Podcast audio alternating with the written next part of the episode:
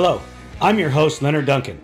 Welcome to a new episode of ATV Talk and Motorsports Podcast. Please join us every Tuesday at 5 p.m. Pacific Standard Time. We bring you interviews with industry professionals, live events, live news about the motorsports industry in every episode. Enjoy the show. Whether we are out riding with our friends and family or racing in extreme environments, we all need good tires. That's why I recommend GBC Power Sports Tires, a division of Greenball Corp. Their products, which include XC Master, Mini Master, and Groundbuster 3, are what leading professionals in the ATV UTV industry are using. You can get your tires at greenballtires.com or find them on Instagram as GBC Tires for further inquiries. Are you looking for the best suspension technology for your sport ATV? Look no further than Elka Suspension, the industry leader in sport ATV suspension technology. With championship wins in prestigious events such as the Dakar Rally, Score, Best in the Desert, ATV MX, Cross Country, and Works, Elka Suspension has established itself as the go to choice for athletes and enthusiasts alike. But they don't just stop at ATVs. They're constantly expanding into new markets, including UTVs, trucks, SUVs, pit bikes, snowmobiles, and more. Their commitment to innovation and quality means they're always looking to improve and adapt so you can enjoy a smooth ride wherever you go. Want to learn more about what Elka Suspension can do for you? Visit their website at elkasuspension.com or give them a call at 450 655 4855. They will always be happy to answer your questions and help you find the perfect suspension solution for your needs. Welcome to DBR Racing Products, the leader in 3D modeling and innovations. Since 2015, they have been revolutionizing the industry, starting with their groundbreaking YFZ 450R battery boxes. But they didn't stop there. They have continued to push the boundaries, constantly improving their design with each new version. In 2018, they introduced the game changing Vortex EXO cage, specifically designed to securely hold the Vortex ECU in a safe and sturdy location. This breakthrough innovation ensures your ECU stays protected even in the toughest racing conditions. At DBR, they understand that every detail matters. That's why they also offer an array of essential products to enhance your racing experience. Their spark plug hold downs keep your engine firing at peak performance, while their LTR breather boxes ensure optimal ventilation for your machine. Their LT250 engine skid plates are a must have for those seeking unmatched protection. Engineered to shield your engine from impacts and rough terrain, they provide the ultimate defense for your ATV. But that's not all. They've developed ProPeg mounts that allow you to use TRX 450R Nerf bars, giving you greater control and maneuverability on the track. To explore their full range of innovative products and learn more about DBR Racing, visit their website at www.dbratv.com. You can also reach them directly at 507 828 1233. Their knowledgeable team is ready to assist you with any questions or inquiries. DBR Racing Products, where innovation meets performance, unleash the power within you. Four wheel drive and if the ATV parts out too, so it shows. All There you go. There you go. All right. But you don't Well, wanna be. Oh, go ahead. We're going to rock and roll this thing. Um, we have two celebrities from Team Honda with us tonight. Uh, in studio, Mark Weixeldorfer and Mike Coe. Both of them were factory Honda riders. And um, we had an episode earlier last year. It was last summer, wasn't it? Um, There you go. with you guys, and my dad was was present. Um, Dad's going to sit this one out, but uh, thank you guys for stopping by and uh, spend some time with us. Mark, you got to talk to me about this. That bitchin' truck you drove up in. How long have you had that? And and where did the is that a passion that you have, or is that just something that you do? Uh, something I saw at Nick's house, Nick Nicholson, and uh, so I bought it from him. It was one of his toys. Well, that's a flash in the past back then, right? Yeah, so all full circle, Right, right. full circle. Well, we were. All, well, I was talking to uh, Mike. He was graduating high school at El Capitan when my brother was coming in as a freshman. Um, So eh, for us to have all been doing similar things, he knew of my dad who was doing the 9110 motors at the time, you know, in, in uh, Lakeside, El Cajon, and, you know, in the same area you were. I think there were about what three groups. We had the, like Barker, Parker, uh, Nicholson, and then Big Al. Big Al's and Dixon. You know, and, Right. Uh, Right. You bet. Yep. yep. I was telling Mark on the way over because well, when, we Sam, had when Sam first started getting started, he had all the mechanical stuff and valve stuff, but he didn't have a boring bar. And I can remember coming over here numerous times with your dad. He would sleeve. And More Well, well, we had cylinders. Mickey Dunlop too up in Oregon. He had Yeah. the Power All products. power roll. Right. Yeah. He was powered. by That wasn't Power. early on, though. That was after, well, Powroll been in business a long time, I guess. Yeah, it was. It's a start with the Kenny Harmon cams too. Yeah. Yeah, that's 98 grind or something with the needle bearing on it. that was that's a flash in the past because I haven't even heard Kenny Harmon in forever.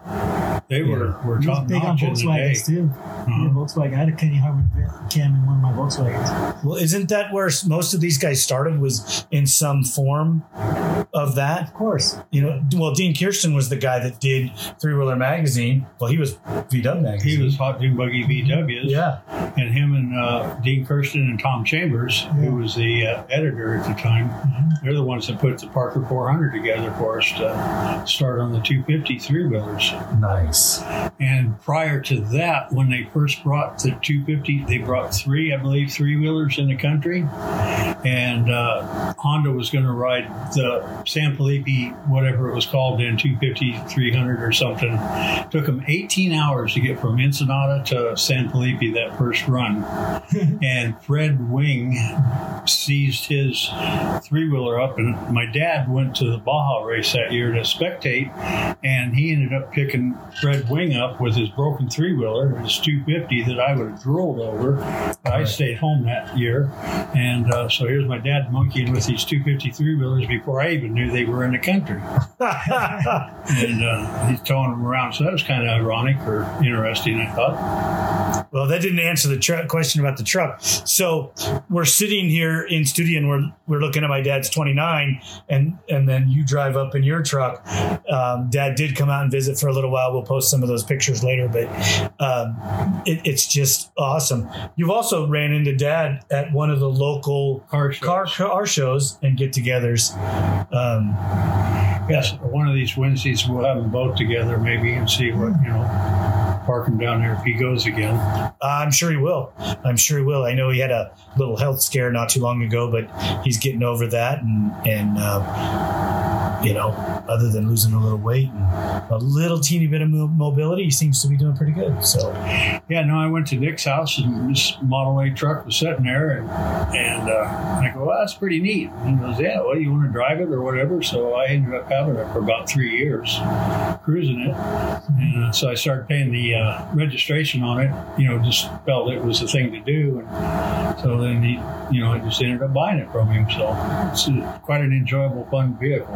that's awesome. You also do some restoration work at a museum, don't you? Yes, uh, an airplane museum here in San Diego. I've been there about 30 years now. Wow. Do you think any of the skills that you learned while you were racing three wheelers or developing what what is probably the modern day three wheeler stuff? Do you think any of the skills you learned doing that help you doing what you do today? No, None. not really. Just other than painting things and, you know, freshening them up and keeping them look nice. Um, but No, no, fabrication skills or nothing I like think I had all that under my belt before I, I got there. Really? Yeah. I mean, you hone your skills always a little bit, but uh, no, I was pretty much working on that from sixth grade forward, I think. That's pretty awesome stuff. You guys were were talking before I hit record because I'm unable to work computers.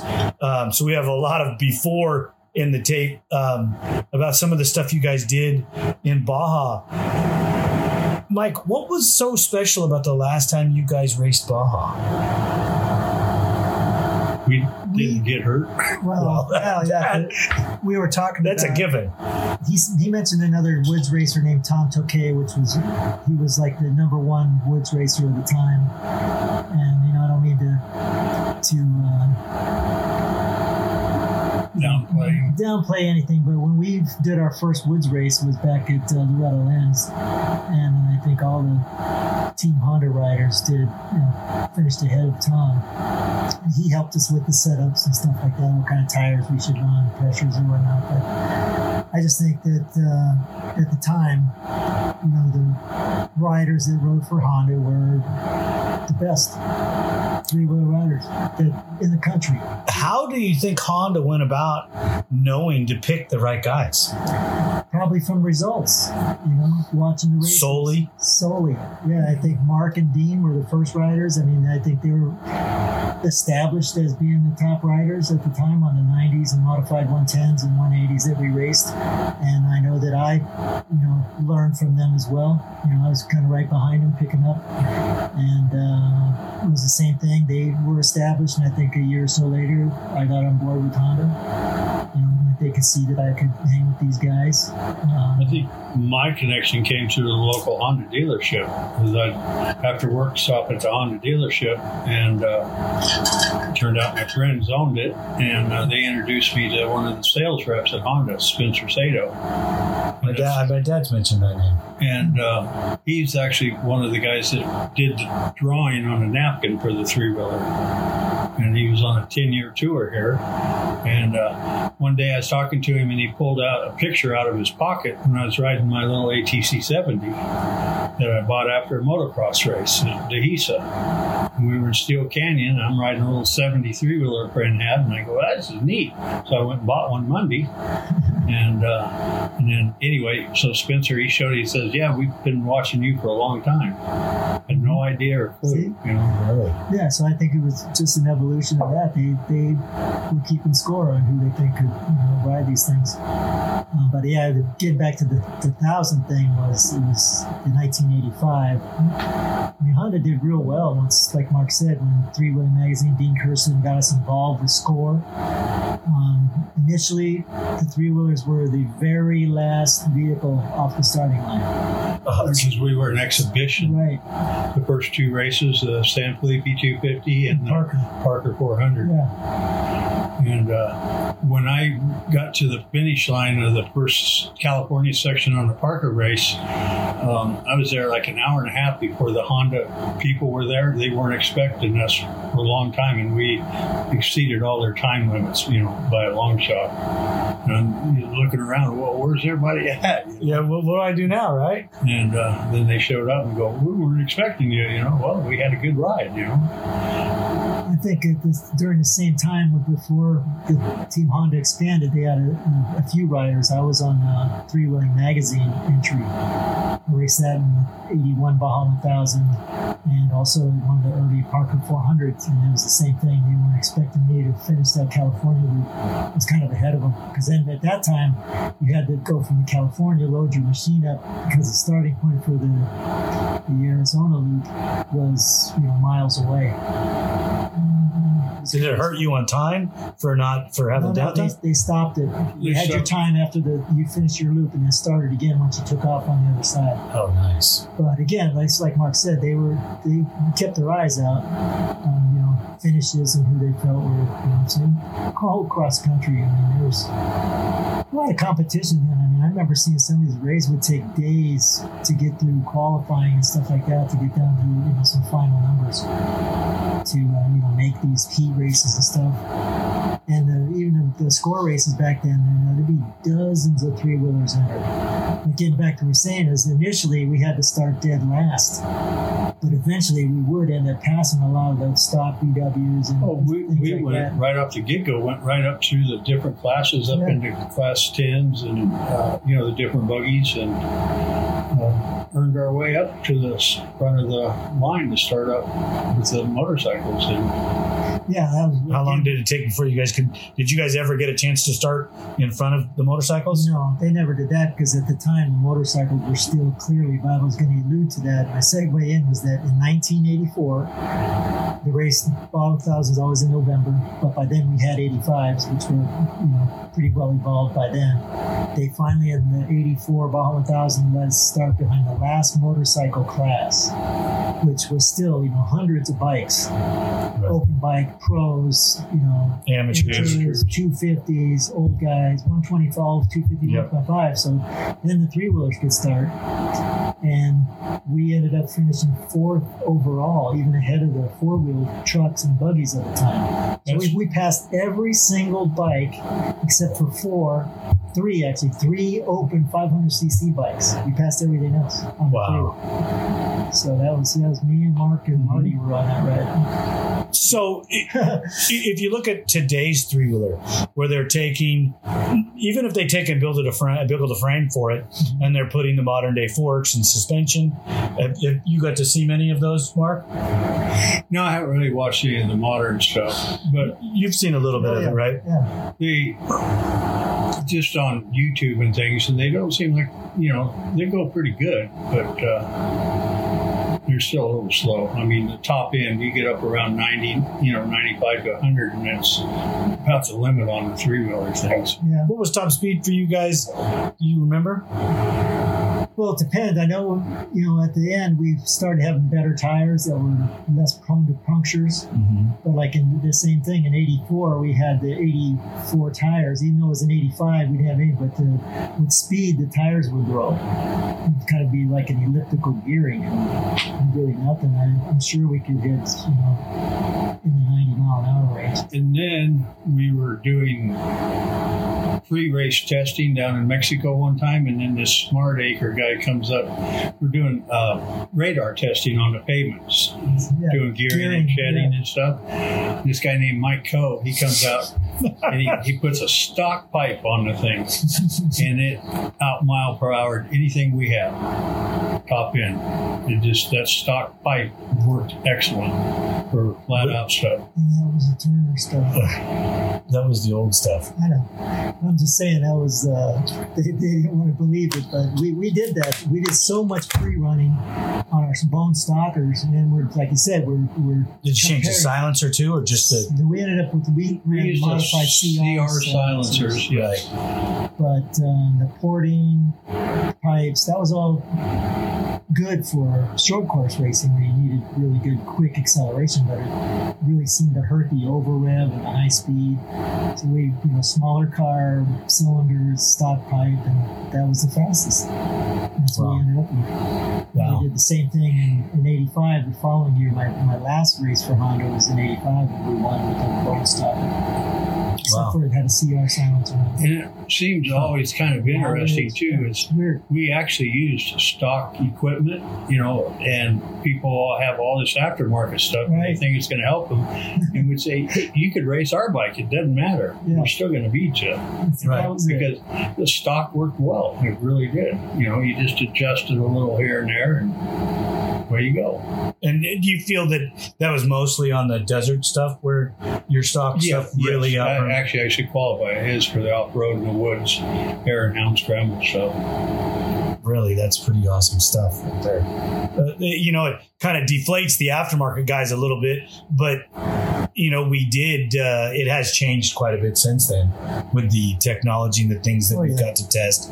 You know, the, I'm sure the new four Evolution. strokes things. Well, I mean, the, the the evolution of Right. what we do to the two-stroke engines now, with the way that we make the carb with the carburation and the exhaust and all that. Uh, We make way more power, and it's usable in that environment. Right. You know, And it's the difference between an switch and usable power too. hugely, hugely. I mean, you, you developed some stuff on your own. Um, listening to some of the conversations, you were a pretty handy guy, so you were developing some of the stuff to, to ride and use. Well, a handy some- guy, but we had people behind us too. Well, yeah. us, so I mean, I talked to you. I remember the conversation we had last time, and the handy guys behind you were learning from you guys as much as that you were learning from them. yeah, yeah. Constant development. I mean, it's like anything. You look Right. at even the short time we went from the 81s to the 86s. There was that's a significant evolution where you know, the current quads that are out there really haven't evolved much since they came out with quads. Not really. I mean, disc brakes, fuel injection. Yeah. You know, Chassis wise, suspension wise, still really similar. Yeah. You know, but that's what I'm saying. You look at from 81 to 86. That was in those five years. That was significant evolution in the three wheel. yes. And I know it was evolving more than that Mhm. because those 200s, they, you know, Honda didn't really want to overdevelop the market because you know, they had competition, so they kind of just keep a little bit, kind of sneaking a little bit out there at a time. But like those uh, outboards, inboard swing arms, I don't know if you ever saw any. Yes, uh, you showed me some pictures. yeah, that was kind of probably be on the next generation if there were going to be an 87 or an 88 three wheeler, but the whole safety thing kind of put it in there. yeah, we'll get in. We're going to get into that safety, uh, that article where we, you know, trash those guys because I've done a bunch of research on the backside of it, and people are getting sick and tired of me talking about it. And they want to, they want to know what I found out. But we'll, we'll, we'll get to all that. Um, speaking of modern day stuff, you're a, a kind of a connoisseur a little bit I want to use for automotive and stuff like that. The technology that you see today, where do you think Honda's yes, they've won some championships this year, but it's taken them so many years, it seems like, to catch back up to everybody. What happened? That's a good question. I, have no idea why or how. I mean, they were the king of the road for a long time. It just things change, you know. Well, okay, being the young guy that I am, which I'm younger than you guys, no offense, but when my my picture of Honda is, hey, we can dominate everything. They step away for a number of years and they would come back and dominate again. Mm-hmm. And go, why should we come back when we can still dominate? What happened to what do you think happened to that Honda? That don't, I don't have a clue.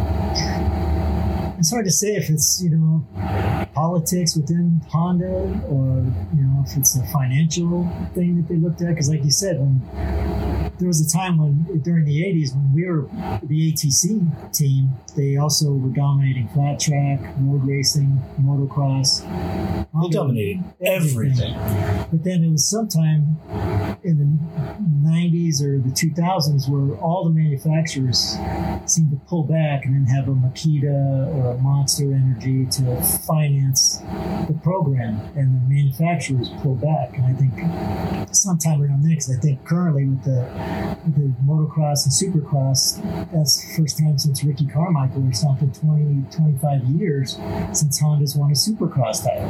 And not only did they win, they won uh, what twenty straight races undefeated this year. Yeah. In the outdoor, yeah. in the And- outdoor That's my motocross. point was that Yeah. now Honda does that effort. It's not a, like a Geico Honda.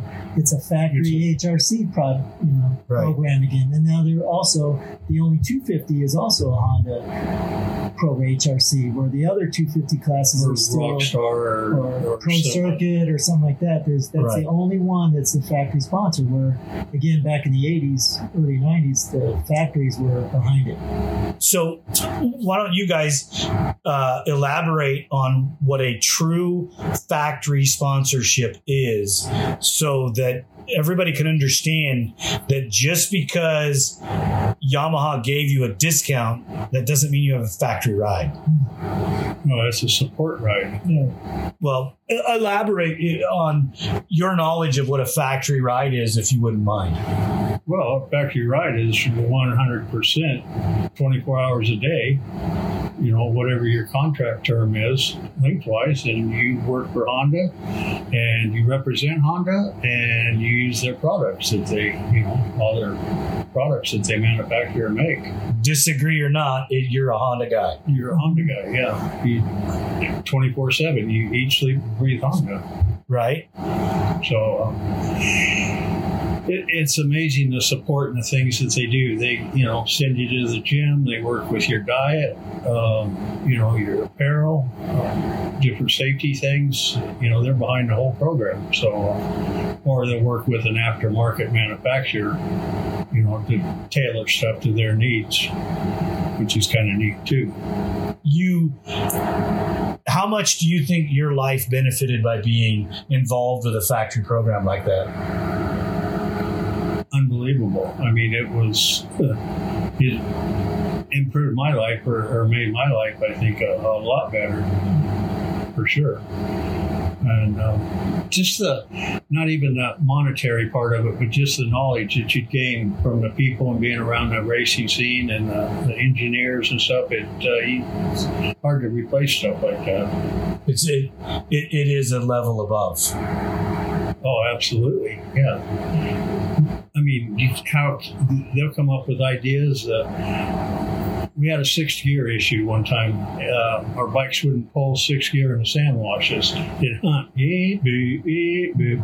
So uh, they get on the telephone and you get a part from Japan and you put it in, and now all of a sudden you got a close ratio sixth gear and you're just going up the road like gangbusters. Or if you don't get enough hole shots, they'll change the ratio on the clutch basket or the primary drive Primary drive. We had all that. um, they had ways of changing. You know, I mean, they they build this stuff, so they have ways of changing stuff that um, you know the guy at home in the garage might hit on a, a you know positive deal, but you know it's hard to beat the factory stuff because they'll put so many engineers, just like our tires. Mhm. I mean, they'll come out with a half a dozen people and. 20 sets of tires and Ted, out. Matt, Ted and Matt, yep. Motsu. Budweiser. Yeah. Crazy Japanese guys, they were fun to work with because you can't really talk to them for the translation, you know, differences or language differences. But um, just through the testing, learning how to test, um, just things that you don't pick up on your own. You know, you might hear a little here, a little there, but when you're behind the closed doors, you get a lot of knowledge. Well, um, I'm going to get your opinion here in just a second, but I was talking, I had Ricky Johnson here, and Ricky was elaborating on his first times with Honda, you know, and, and he compared it to Yamaha, where they go test with a pipe and a cylinder, maybe two cylinders, you know, uh, they would do a set of shocks and forks, you know, forks and shocks. And then with Honda, they rolled out X number of pipes and cylinders and the suspension combinations. And We had a 50 cylinder test one time. They tested 50 different cylinders to see what the difference variations would be between the castings and the. Remember that, Mike? That was year Paul Turner was doing part of that stuff. And uh, basically, money isn't an object when you're at Honda. They do count their dollars, but you know, it's whatever it takes to get to first place is what you do. and that's all they cared about was winning. Pretty much so. I mean, Yeah, I mean that's what they're there for. So sell bikes and your you know equipment and uh, win races. Right. I didn't mean to make this all about Honda. It, it just, the conversation just manifested that direction. yeah, So when you were with Honda, um, you got to ride with other manufacturers, which I want you to elaborate on all of it if you wouldn't mind. well, it's you know, it alludes like what Mark says. When I was with Honda, it was factory Honda, and again, all the cubic dollars that they invested in the programs for, for everything was personnel, support, the equipment. Um, again, unfortunately, there became a time in the end of 1985 where the CPSC got involved and even Honda said, "Oh, we're going to quit racing three wheelers, we're going to quit racing ATVs altogether in another year. And at that time, I could tell that the you know, four wheel ATVs were the way to go, so I did start racing those for about three more years. Um, I was able to get a, like Mark said, a what they call a factory support ride from Suzuki for a year. Um, I never did any any testing or anything with Suzuki, but I did. I was able to get back with my primary sponsor, DG Performance, and we did a lot of work on that Suzuki to make it competitive, which we did. It was very competitive, but it was again the, the amount of effort and number of items to test from DG was very limited. Was Harry Clem still with them at that point, or know, he he was moved on his own by then. Okay. He was Clem Research by then. In fact, I'd used some some Harry stuff during my 1985 season when I was with Honda. Um, and that's a different story there. We can talk about that later. Well, I, I had the pleasure of, of meeting Harry Yeah. at the reunion, Yeah. and he's quite, quite the individual. So is his brother. I mean, you talk about night and day. Yeah. I mean, they are not even the same planet, you know. His brother's there in a uh, sports coat with a, I don't even know what kind of, like a turtleneck and slacks, and Harry's in shorts and his hair's all over, and he's in a jacket, and he's just talking to everybody on the planet, and it's it, it, it, it was a lot of fun. And then I got to have him on the on the show and talk to him. Uh, you can get the YouTube version of our conversation on the live setting on our YouTube channel, or you can go to the Spotify uh, conversation that we had. But Harry's a kick in the ass. I really super knowledgeable. Uh, I worked with him as at one of the races. He, he may not even remember, but he, he told me, I can tell your bike's not making peak power by the way it sounds. And he ended up, we did some testing. One, we did one day of testing, but like I said, that that's what. But he helped you out. It helped me out tremendously. Um, but again, I wrote a factory support deal for Suzuki with DG as my primary sponsor. Um, Suzuki was also preparing to do a full-on factory deal, which they did for the 1987 year. I was in Gentry or talks with that. Yeah, Gentry, because Honda wasn't doing anything. So Gentry, Gary Denton, some other guys, and myself were in talks to become part of that team.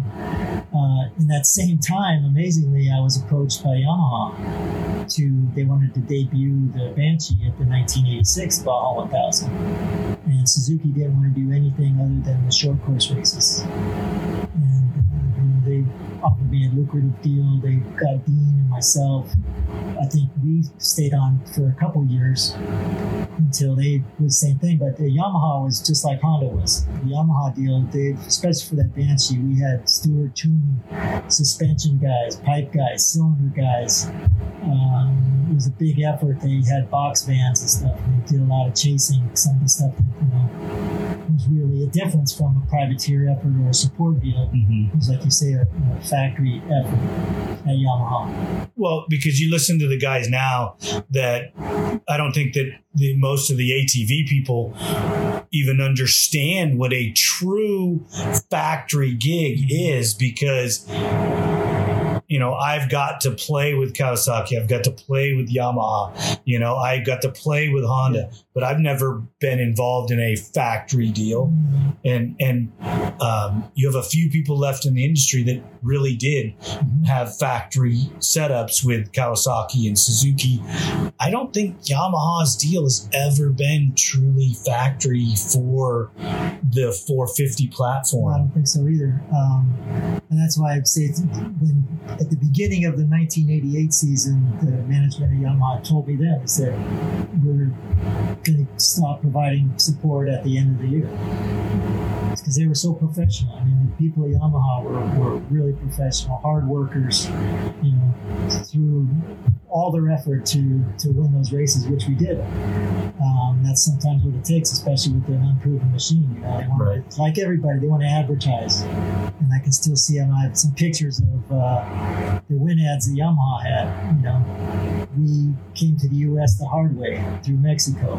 I Right. 1000. It's- And look at how long the Banshees lasted. You know, they sold those things for a couple of decades. So if you look online, you can see in in the United States, 2006 was the last year, but there's an 11 model. I've seen a 12, um, I think a 13, a 14, and a s- 15. I that, maybe it's a 14 uh, in other countries. Yeah. You know, but I don't. I didn't see uh, a seven, eight, nine. Uh, maybe I just missed them in the in the uh, photo gallery, but y- you know they, they were made in other countries and sold because it's the same platform Mhm. didn't change Didn't need to. uh, No competition. i love i love the upgrades that we make to the banshee now if you get to ride really what we develop into it now versus what you got to ride Oh yeah. it's, no it's so night and day different And I, I talked to you a little bit about touching on subject. elaborate on that for me um, it's like you said, people don't understand about development or again the works thing, and they're always wanting to compare Banshees to Hondas that they don't handle. You know, they're only good for a straight line. Whereas when the factory effort ended in 1988, that was only the second year of the Banshee. There really wasn't a whole lot of time by then. I mean, you had an axle, maybe some decent shocks, but you know, It was still J-arm. or yeah, or different Yeah. suspension components.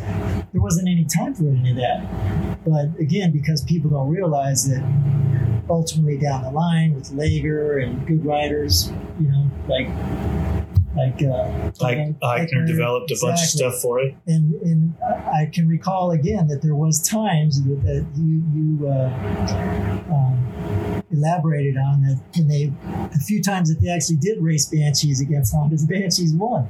right Yeah, it was a very good rider. So yeah, they obviously they were never really in the same class. You had an open class and a 250 class. But again, I just see so much stuff on the internet how crappy Banshees handle. And it's not true. I mean, they can be made to handle and go pretty fast in the right hands and the right setup. Because even even today, these Wyman, I guess, and uh, there's another guy, Wienen. Wienen, and uh, his competition for many years is another guy, Joel Hetrick. Joel Hetrick. You know, those guys, is, things that they ride aren't stock either. You know, they go through a whole elaborate amount of modifications to get to where they're at. I mean, you, you really, if you think about it, the rides they have are are you know, Wienen Motorsports is supported by Yamaha and multiple other people, Yeah. and and that's what your modern day factory in motocross has become. Yeah. You have Joel Hetrick's deal, Uh, you know, with his sponsors, um, you know, Yamaha's assisting, but his main sponsor has a factory motorcycle Yamaha gig, you know, where they do, uh, I believe they do arena cross and um, two, they have a 250 supercross team, I believe. So th- they have multiple things going on um, in the background behind that ATV program. All of your other guys are on their own. There might be a little bit of Yamaha support here and there with some parts, maybe a deal on a bike, but they're not. It's no. There's no factory stuff. Right. Um, That's the unfortunate part. I mean, it's almost like the Banshee. Yamaha, to their credit, continues to build a pretty decent ATV. right now, they're the, they're it. the the only thing. But to get really ATV racing involvement or an expansion, um, I, said this 23 years ago. As a, in fact, it was Wes Miller, the guy that did those big jump movies, Yep. Labos, and those. He, he did some uh, interviews at the event we did. They called it the Legends 2000. He posted a number of uh, interviews that he did with me and Gary Denton and certain guys that they hadn't raced in a long time. Right. And uh, it was the same. I mean, NASCAR is still pretty popular on TV and whatnot, and, and the fans. But even if uh, NASCAR racing, if all it was all Chevys and all Fords only, one brand, you wouldn't have nearly the spectators or you know influence as you would in racing. You know, so it's just all all the same kind of stuff. Like when you got Chevy and Ford and Dodge and, and you know Toyota in there. That's what makes it competitive and continue to evolve. Where, like we talked earlier before we came on screen, is that the reality is those quads really haven't evolved much since when me and Mark were racing. Uh, my personal opinion is is that 1985, 86, those two inter- interviews on uh, 60 Minutes and um, yeah, uh, was it CBS or uh, ABC. I don't know. ABC It or 2020. I think it was the 2020 and 60 Minutes Yeah. uh, destroyed the ATC industry Oh, and then destroyed the ATV because we're always considered a negative. Mhm. Even though if you break, break it down and you look at the numbers per accident that really happen when you don't skew the numbers, the injuries on ATVs when they're used properly with the proper gear, when it's not a guy with drinking a beer or a or an underage child riding it with no gear, the industry it, it- the injury level goes way down. Of course. Yeah. Well, Mark and I were, I'm sure, involved. I know I had a couple of depositions I had to do, you know, lawsuits and stuff. Um, to put a little emotional high and low for me, because I used to watch that show in 2020. I thought it was kind of a gospel show. And the day that I watched was, a, I think it was a Saturday. Yeah, it was a Saturday night. I had just won the Lynn's National, Motocross National. You were in Tennessee. And I was in Tennessee, watched, won the race, you know, won the nationals. Went to bed, went to my room, started watching that show. That's what they played that night. A lot of Destroyed, it ruined you From here, from the you know clouds to the to the basement in, in minutes. because you knew what was going to happen. I knew that, that that was gonna, and I was right. I said, "Man, three wheel racing like we knew it's it's over." and a lot of it had to do with a senator and his daughter that got hurt on one of these things. No, it wasn't a senator. Senator? No. It was So there was a congressman that uh, got involved in it, and he's passed now. So I don't want to talk ill of him, but he should have shut his mouth. And behind the scenes in the TV station, there was a man whose son was injured on the three wheeler, riding the three wheeler on his father-in-law's farm and the 11 year old i believe the boy was 11 injured his arm um, might have been a catastrophic injury where the use of the arm was no longer uh, there anymore. There was no helmet involved, to my knowledge. There was no protective gear. The the boy just crashed. It was just a thing, you know. You just crashed. Um, some of the other people that they interviewed on there, uh, they behind the scenes had um, worked the interviews so that they would get the get, get the excitement out of the or the gore factor out of it.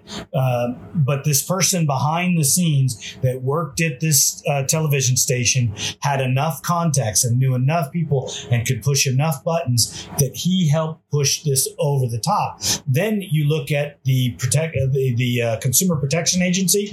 These these communist assholes. Excuse my language. These guys skewed the numbers drastically in in saying that there were fatalities. I'm giving out all my good stuff here, but um, I will elaborate on it and get more in depth, and I will name some names. Um, but th- th- this whole thing was skewed. Uh, we had a talk show on the morning show, which is a live YouTube show that we have Sunday mornings for. Uh, it's put on. It's presented by ATV Talk. Um, you can go back and watch a couple of those early episodes where we really get into it because equestrian has an 85 percentile injury rate. So 85% of the people that ride equestrian get injured. bicycle is pretty high too. Yeah, Um, bicycles are high, but there's uh, categories Mhm. that you have to consider when you're talking about bicycles, um, from mountain bikes to recreational, uh, uh, To what they would bike, call beach cruisers. yeah, there's just all these different things. They lump them all into one. But when you go in and start breaking it down, certain bicycles are more dangerous than others. Um, head injuries are real prevalent too. yes, they are. Um, and and this is the one thing that they didn't take into consideration when they talked about the ATVs. The ATV accidents that happened with alcohol. Okay. Watercraft. Okay. When they started trashing watercraft, they didn't also take into consideration the accidents that in were involved with alcohol. Here's the problem. All the lawyers that worked for Honda were sackless weenies because they didn't fight hard enough against the alcohol portion and the improper use portion. They just deemed that it was cheaper to pay. Well, Honda took their advice, did this. So, you know who's got the big balls in the industry? Yamaha. Yamaha doesn't pay. Yamaha goes to court. Yamaha is fighting tooth and nail for the UTV industry to keep on its wheels. And there's some behind the scenes stuff that I know about that that I cannot divulge. That, you know what? There's a reason why we should support Yamaha, but we should also keep supporting all of our other manufacturers because there's things going on. They work closer together than you think they do to promote off roading. The industry. Yes. So there is some doing that. I want to get off my soapbox. Thank you guys for getting me all riled up. I appreciate well, that. We, we lived it. Like I said, I don't know if Mark had any court dates or Oh, not. I was an expert witness on quite a few of those. Everybody on our bikes, Mitchell Wheel, Bel-Ray, any kind of deck decal, they went after those guys too. Just even if they they're not even involved with the manufacturing three wheeler, but anything like I said associated with it, they went after them. So I think that's when Um, Mitchell ultimately sold his company to Douglas, is because he, he was so fed up with how they were dragging him through the dirt. Right. Why? I'm building a quality wheel. Your kid didn't crash because of my wheel. Right. Well, again, because we were made aware of a lot of the numbers, and I think you're right in, in that regard, is that Honda didn't want to fight. They just wanted to pay. I mean, there was a number of things. We, we were presented with the numbers too the bicycles, the boating accidents, the mm-hmm. skateboards, the things that parents, you know, willingly bought their kids and were getting hurt on. The numbers of those were mm-hmm. far above the wheeler accidents. But again, you had some crooked people at these, even at these broadcasting companies that were, like I said, potentially manipulated or pulled through by that congressman. It, it really put a black eye on three wheelers. And like I said, I watched that show that night that I won a national, and I knew that I was right. It was over. So when you started riding motorcycles, whose fault was it when you got hurt or fell off? Mine, because I was the rider, the driver. Right. Personal responsibility, right? Something your parents instilled on you. Yep. You know? Don't throw a leg Well, again, getting back to the whole thing, was Right. That, uh, because of the whole three wheeler and the way people looked at them, a lot of the parents and, and uncles, whoever would had those three wheelers for their kids, they didn't use them to go out with them and supervise them.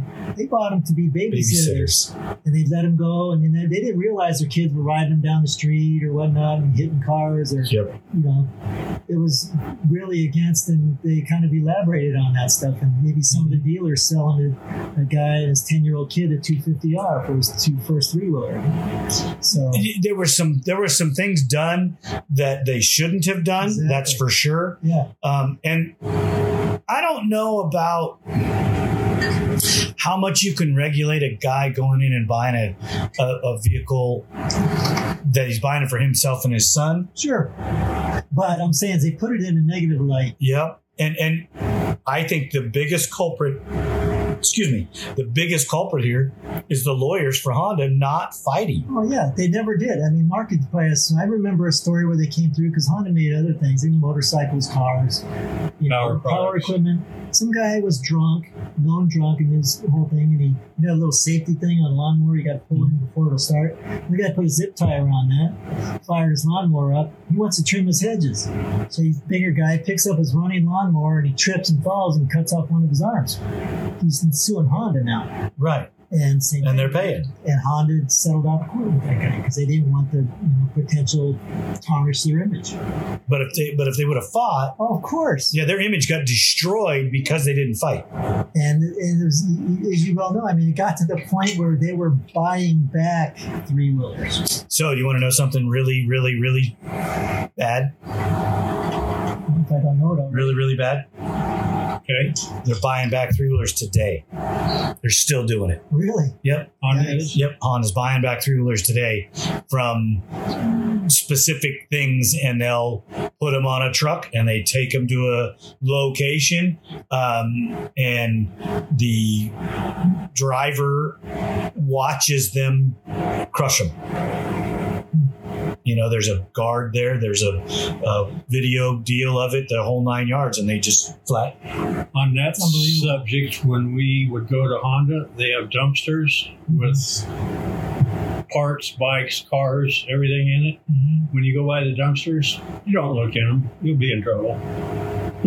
yeah You just just keep on going about your business and ignore it. I mean, and you want to go dig in there because there's all these cherry good parts. stuff Yeah, and they're just you know they met their testing requirements for whatever the need is, and now the thing is scrap. What But did you hear about them buying back three wheelers? i can't say Oh, okay. I, I can't say. I just know that I I have That ought gotten to- that ought to shoot up the value of them even more now. Well, I've got this uh, uncanny uh, ability to just get in conversations with the right people about the right things, and um, you know, it's easy to verify some of the stuff if you really, really push and, and look for it. You can you can find it, this information out.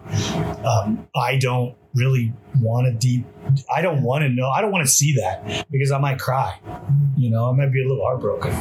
Um, I'm still heartbroken over listening to the stories from the older, the other factory people that I've talked to, watching a machine that is still perfectly good go to the crusher because of a political thing inside the the office of a corporation.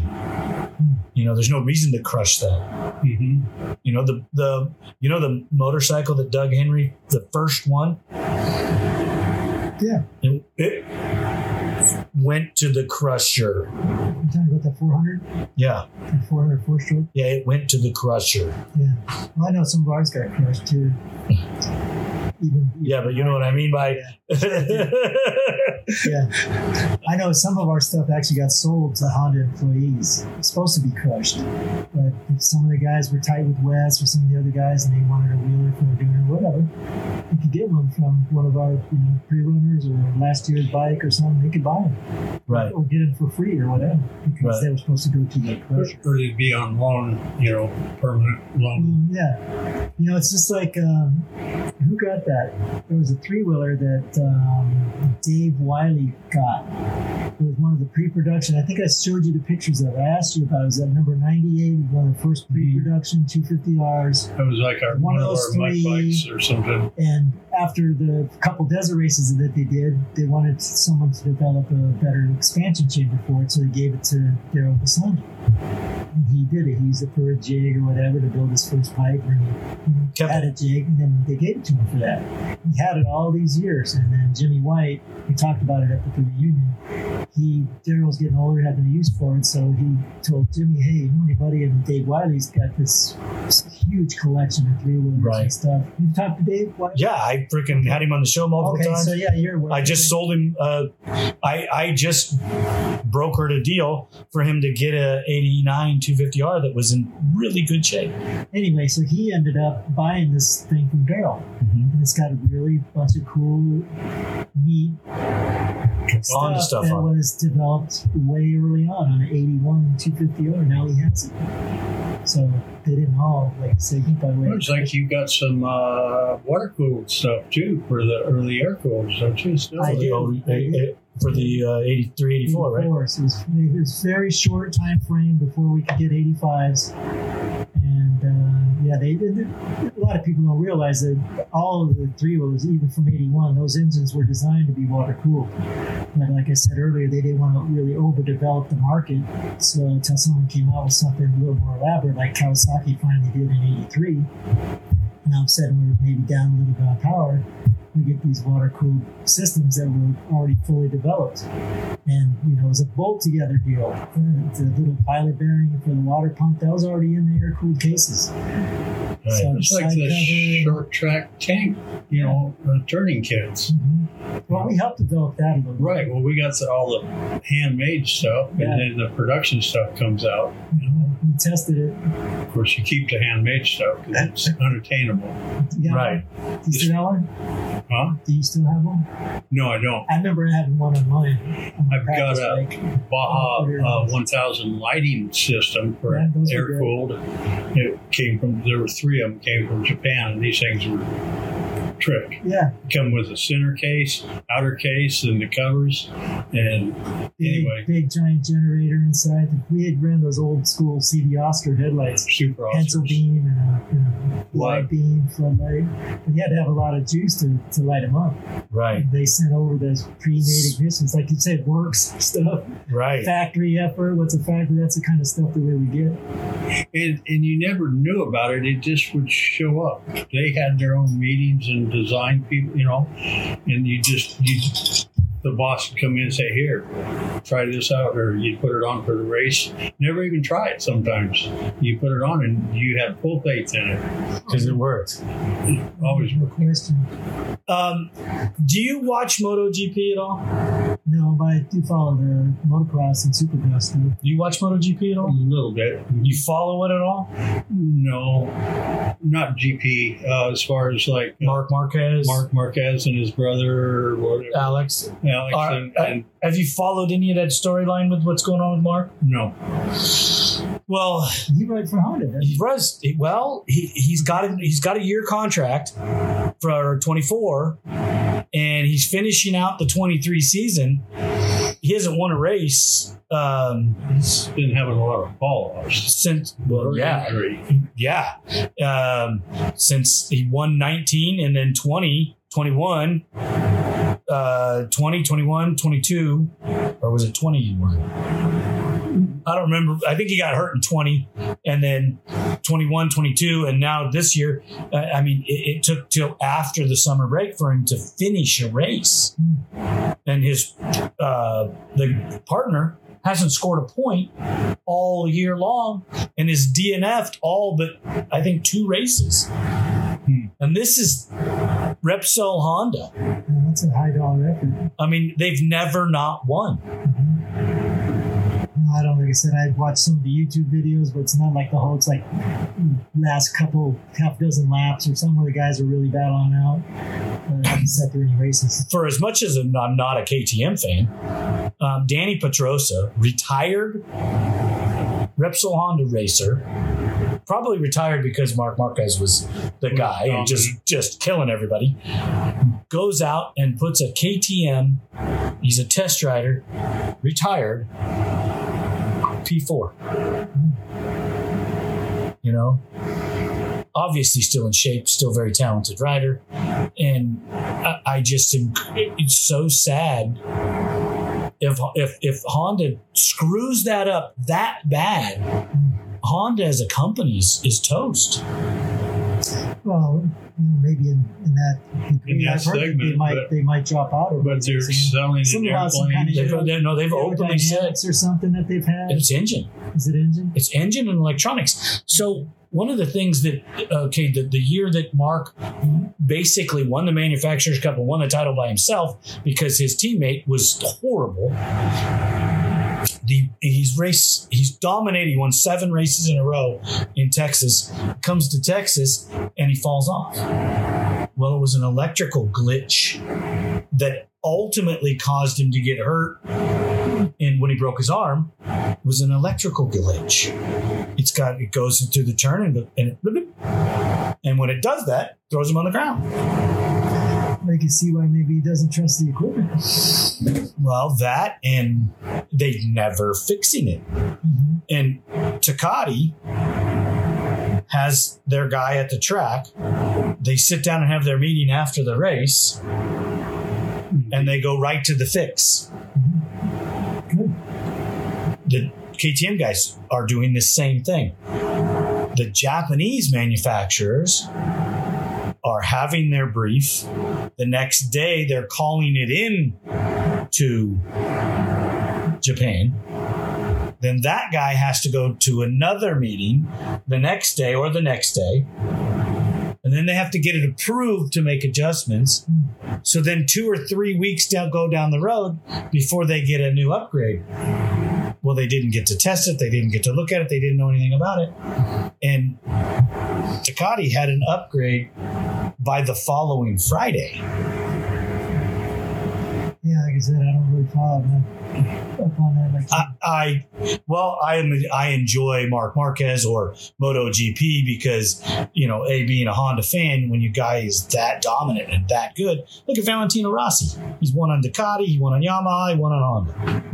And then came back and won on Yamaha again or something like that. Uh, no, he rode. Uh, did he come back? on- Yeah, I did. I He did he come back. finished on Yamaha, I believe. Yeah, he finished on Yamaha, but went back to Ducati because he has a Ducati team now, and his privateer Ducati team is damn fast. Hmm. One of his guys just won the last race. Like Kenny Roberts came out with a team for a while there too, his son and whatever. Uh, Kenny Roberts' uh, bike too, wasn't it? tried he tried- tried KR or whatever. He tried to develop um, an engine and come up with his own bike, and it was the talk for quite a while, but it, It never, never never, Never panned out. No. I don't I don't know if they went too elaborate. Like look at the Cannondale. Mm-hmm. Look at the guys. Like I ruined that whole Cannondale bicycle company.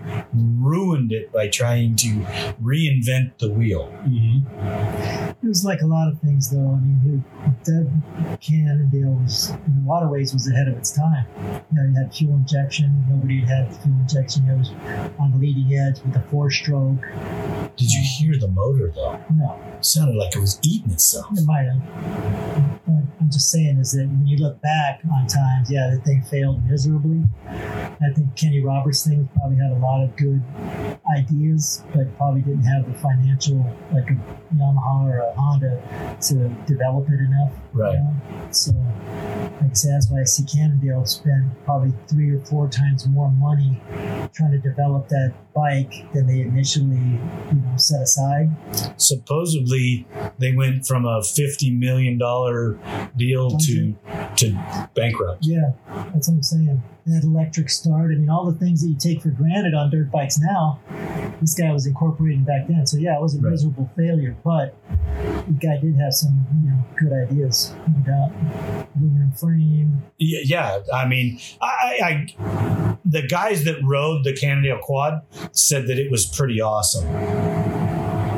I was talking about the bike. Well, I know, but the quad was kind of revolutionary to Yeah. to a point too, because it was aluminum frame. Mhm. You know, Kawasaki came out with an aluminum frame. Yamaha ultimately has a steel aluminum frame, which we all scoffed in the beginning, and now, dude, it's KTM never went to aluminum. No, but uh, I can't even. I can't even go there, man. I mean, as as much as I'm not an orange fan, they are doing what it takes to develop things. Other than they've openly said they're not a they're a motorcycle company. That's it. Well, look at what they've done too. They've been able to buy up the Husqvarna name, the Gas Gas name, and those bikes are almost pretty much interchangeable parts. They are. One's red, one's orange, and one's white. Yep. They look a little different, but It- bikes. You know, it goes uh, price value. Gas gas is the cheapest. Then your Husky. Then your KTM. You know. And they kind of put their riders in that order too. They want their elite riders riding the KTM. You know, Which is backed by the Red Bull, so Yeah. pretty much, I think. I think Red Bull. Well, because Red Bull backs uh, Jett Lawrence right now. I think he's got uh, Roczen still too. Yeah, they still have, and he's on a Suzuki, but he's a European guy, and they love the, the Europeans. You know, That's one of their bigger markets, I think, for Red Bull. And I'm saying California, uh, United States is pretty huge for Red Bull. But, you know, getting back to that, that's you know, Honda's still again, other like the other manufacturers, nobody's other than the manufacturers are having full on fact. The team Yamaha kind of pulled back and let Yamaha take over. Yep. Suzuki don't have nothing. That's the HEP and Twisted Lemon or Lemonade or whatever it is. Progressive Insurance. Yeah, and Kawasaki is what uh, they have. I guess they have a factory right too, but aren't they Monster? They're monster, and per, uh, doesn't Pro Circuit run the whole factory deal? Circuit does the 250s. Okay, That's a support for this thing too. And- Again, Honda's the only one's got a factory 250 that's an HRC Right. freaking deal. In house. in-house. Yeah. Yeah. Yeah, And look what it did. Look what happened. They put it all in-house again. They kicked ass. right. I think it ultimately comes down to, to cubic dollars again. You know? Get the right riders. Get it, you know, things in line. It's, things go in, in cycles anyway. Agreed. So. But again, I think, like I mentioned before about ATVs, you got one manufacturer. Now that Honda has stepped up the game and dominated everything, are the other guys going to have to step up to, to stay with them, or are they going to kind of stay back in the shadow?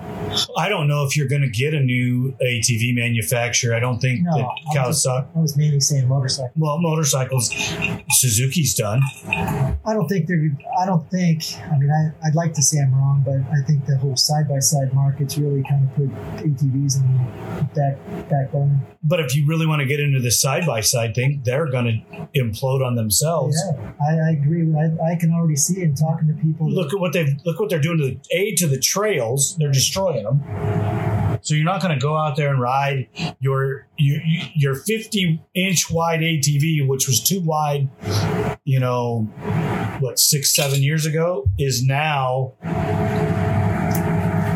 perfectly adequate for any trail that you want to go ride it because the UTVs have destroyed them.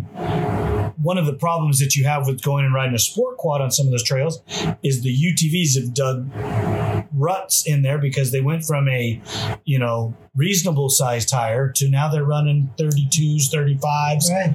and they're and they have no etiquette no schooling and no idea how to be an off-roader they're just some dude that could afford the payment throws his wife and kids in the car and drives off into the trails or the desert or whatever it is What I see about the UTVs though is they've evolved now. You know, they're 40, 50, 60 grand. They're more than that if you're going into That's what a, I'm some of your race cars Where, you know, 10 years ago, they were affordable. yeah But the manufacturers, to again, to stay one step up on the other guy, they're all super long travel now. They're getting full size. Yeah, You know, it's almost like a class one dually. you know? yep except factory made. Yeah, and you can, like you said, anybody can go buy one. but you're but you can't take a factory KT or Can Am, factory Honda, factory Polaris off the showroom floor and go race it and be competitive. Can't even come close to It's it. like an ATV, you got to throw a bunch more money at it. Yeah, yeah. I mean, you got well, you know, Wayne Matlock has a whole full on shop that dedicates modifying those Polarises into race cars and probably spends an astronomical amount of money to make them race cars to go out and compete. Does he still race, Wayne? Yeah. Or has he got drivers? His wife and him still race He was hooked up with Honda, wasn't he? uh, at one time for a short time. Can Am now? Uh, no, he's with Polaris. Polaris, Okay. Yeah, again, I think that uh, to me, I see as some some parallel things with how ATV racing was and how fast it evolved to the way the side by side thing did too. Yeah, I just think they're going to eat themselves uh, because the Consumer Protection Agency is going to get involved CPSC, and destroy them. you might. I don't know. I think obviously you're in a cage and you're all strapped in, or should be. But I do know one thing about um, something like you said with Yamaha because they kind of introduced those. And my brother was involved with some of those early. Is they at one point California said you can't have any more of these golf carts that got two-stroke motors on them. Oh, You got to go electric, whatever. So you had all these old Yamaha-powered golf carts that people were buying up and you know putting long travel suspension. And my brother was building a bunch of motors up for him, and they were taking them out to the dudes. Well, one of the Yamaha reps was out there one time and saw that and said, "Man, look at these things. This is what's happening to all these old, uh, you know, golf carts. Right. Let's make one that people could just buy instead of having to take these old things." There's your Rhino. There's the Rhino. and it wasn't long. He said they developed those rhinos. They were sending Sam to every race. They had a televised race courses and, and, and uh, promotion within a matter of a couple of years. Right. And then like you said, then you'd have the people taking out their dunes and drinking them and rolling over, Kids crushing their arms, and then they had lawsuits, the same thing. And then the lawsuits put to the point where because Yamaha had that uh, YXZ, I think, They still do. on, but they had it on hold for a long time until Because lawsuits were keeping them out of this show. I believe that um, the Yamaha was done four years before it Probably. released, Yeah, and they said it was in the truck on the way to the show, and they turned the truck around multiple It was like times. right there because they they couldn't The legal, it, right? Yep. legal things until the last legal issue was solved. They couldn't, and and it's and and by then the other guys had caught up or surpassed what they were you know putting on the show. And I like that Yamaha car. I mean, I don't know if I like the first version Yamaha car Yeah. because it's a driver's car because you're shifting it. Yeah, Other than you're driving it with one hand and shifting, you know, with the other. That makes it a little, uh, but you got to be on. You got to drive. You know, um, they weren't so big either. no, and they things now. I mean, you go to a Motor World or something, man, it's like you're going to a car dealership. You don't even see any bikes, freaking side by side. Yes. You know, you wouldn't even know they sold motorcycles there. right, and and when you get inside, there's just UTVs inside too, and almost zero ATVs. Well, the, just what I'm saying is the, the parallel that I see is that when me and Mark were doing it, man, everybody had to do is they were selling them faster than they could make them. Right. So in that regard, I, but I do think there has been since COVID's been over, the people I talk to is that UTV sales have plummeted. and kid children's ATV sales or the desire for youth ATVs is skyrocketing. Mm-hmm. I have no doubt. And I would also say this, and like you said about buying them back, unfortunately that's the case, but people I know and people that I talk to, if Honda or Yamaha or something would actually come out with a three wheeler, they'd buy it it. would sell. Yep. It would sell like crazy. Yep. People would People buy the shit out of it. They would. I know they would. hmm I would. I probably wouldn't buy one, but I've been working on it. actually, it was a nice ride. It was. I mean, it was a great ride. So you think about the modern day technology they have, what they could do to the rear suspension and the front suspension of the thing. And if you've ridden one of the four strokes that they have now, dude, it's so bitchy. You just put the throttle and just and uncontrollable. So where the two stroke was ah, you know, on your little violent, the four stroke is just so just Much better. controllable power back. traction didn't tip and it didn't tip because of the way they had it i think it was wider than 50 inches but i can't i didn't get a tape measure out and start measuring it there will be a day when we go and uh, do a show like that in the in, in, in the environment and we do more than one of those aftermarket machines but as of today i haven't done it yet i like the four stroke power as we get older Mhm. you know Well, I, I will give credit. I know you don't care for KTM, but that one company has continued to develop two strokes. the 300 I right don't know if you ever rode one of those, but I hear those are awesome. Power delivery, everything on That it. and the fuel, fuel injection man, on those. Anything you do a four stroke, you could do it a two stroke. Well it's a different kind of injection it has an oil injection for lubrication and a fuel injection for for power Mhm. so it's um Well, I'm just saying, I don't power understand. delivery and a lot of. well that things 300 motor is supposedly just phenomenal So I mean, that's. Uh, I've always been a, kind of a two stroke guy, but Mike Walsh built a cross country version of that KTM 300 Yeah. fuel injected version. And I haven't got the reviews back from the uh, owner. I can't wait. Um, there's also a 300 uh, BVC three wheeler conversion um, that I want to. I have the gentleman that owns its name and phone number, and I want to get him in an area where I can ride that thing. You know, just to just to try it out. And another buddy of mine owns both in the motorcycle version that I want to go and, and test. So getting back to the four stroke, I mean, the other good thing about four strokes is how much better mileage they get. You know, for desert racing and stuff, it's total mm-hmm. positive right there. It's a little easier to ride. You don't. Sure. It's smoother, a little more mellow than the Yeah. two-stroke buzz all the time. Look at the age of the riders today versus the age of the riders in the two-stroke era. Mm-hmm. I know that we've had suspension upgrades and things like that, but you're also talking development in the ability to have a more roll-on style throttle. Yeah, the two-stroke, you just you got to run them hard. You know, like Right. the early 125s, you you Sure. got even though they go faster than the 450s and the 250s sometimes, but you got to know how to ride them too. Right. The funny thing that I noticed when I've gone to some of these reunion races and stuff, and it just goes back to time because there was a time even before three wheelers, and you know we all grew up riding racing motorcycles. We all had twist throttles, so one of the first things we would do just because the thumb throttle was Horrible. Had to lose. all, Or these, all these current guys, All right. Eddie. Weenan, and They're going back to They they all thumb used thumb throttle. throttles because that's all they ever knew. snowmobile. They never had motorcycles. They started young on that. They came with thumb throttles, so they just stuck with it because that's what they're used to. Well, we had to toss that thumb throttle. I still have to toss that do thumb too. throttle. I can't believe that these guys can ride with a thumb throttle. I think there's more benefit if these. And I told Dave Ham that too. In fact, check this out. They wanted me. They still do, and I and uh, I appreciate them, them offering me to, to join up with some of these these rides.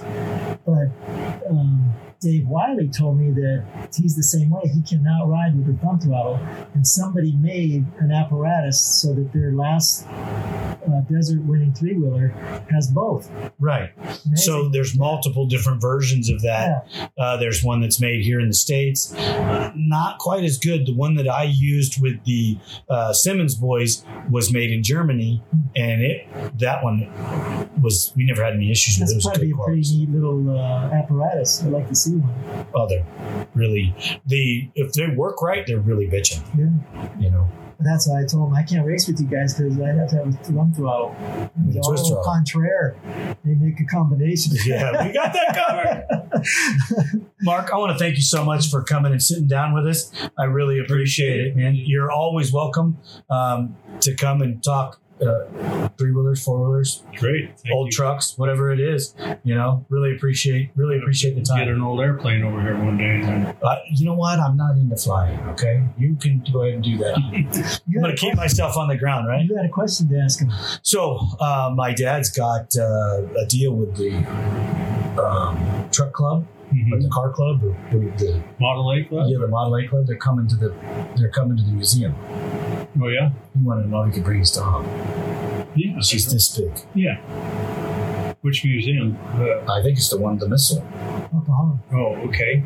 Gillespie Field. Then? Yeah, on the thirtieth, I believe it is, or the it's the fourteenth of October. I think it is. Yeah. I'm gonna have to look him up and talk to him about it. See what he's got going. And Yeah, Mark, maybe you'd be ended up giving a tour or something. yeah, I'd be happy to, you know, show. Yeah, the, the Model A club has a date already booked with them. I guess. I'm yeah? I haven't been to a Model A club meeting yet, but uh, I have to look into that. It Yeah. Sounds fun. there's a lot of guys in there that have a lot of cool stuff.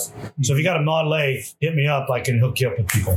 Great. You know, Mark works on them. So does other people. Drop him. Mike, It's always a good, always a pleasure. always a man. pleasure, brother. Always a pleasure. I really appreciate you guys coming by. Um, if you anybody wants to know anything about the old days, uh, hit us up. We can get you in touch with Mike, who can get us in touch with Mark, and uh, we can have another show. We can answer questions. So thank you so much. History is everything. If you don't know the history, you really don't know what it's all about. And uh, these are two of the pioneers that got us where we are.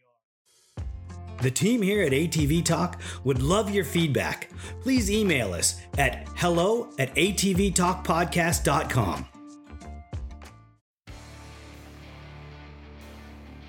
San Diego's Body Evolution and Wellness Center, with over 17 years' experience. Dr. Heidi looking out after all your chiropractic needs, and Coach PJ looking out after all your fitness needs. Visit our website, www.bodyevolution.org, or call for an appointment 619 987 8875.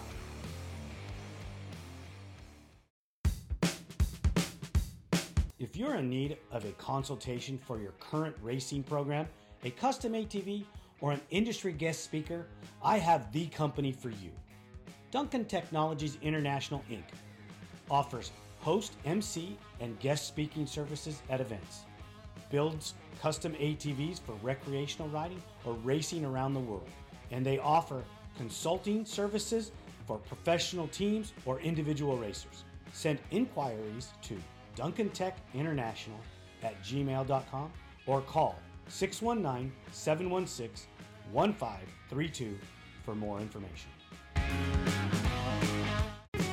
Thank you for listening. We hope you enjoyed this episode. If you did, don't forget to share us with your family and friends. The podcast is available on all streaming platforms, and you can find us on social media as ATV Talk Podcast. We're on Instagram, Facebook, TikTok, YouTube, Rumble, and Twitter